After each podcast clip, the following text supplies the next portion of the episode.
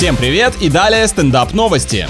Москвич угнал каршеринг со спящим в салоне пассажиром. Вот вам и лайфхак, как можно недорого переночевать в чужом городе. Дело в том, что вечером молодая компания арендовала машину, но один из них уснул в пути. Завершив поездку, друзья решили пошутить над товарищем и оставили его внутри. Это больше похоже на халатность, но если бы парень проснулся в багажнике, вот это действительно был бы прикол. А так, злоумышленник просто сел в приоткрытый автомобиль и через некоторое время обнаружил на заднем сидении прикорнувшего гражданина. Вот это называется подстава, когда планируешь обычную кражу, а она внезапно превращается в похищение.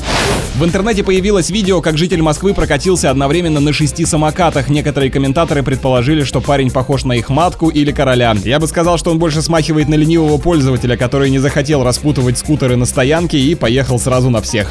С вами был Андрей Фролов. Больше новостей на energyfm.ru.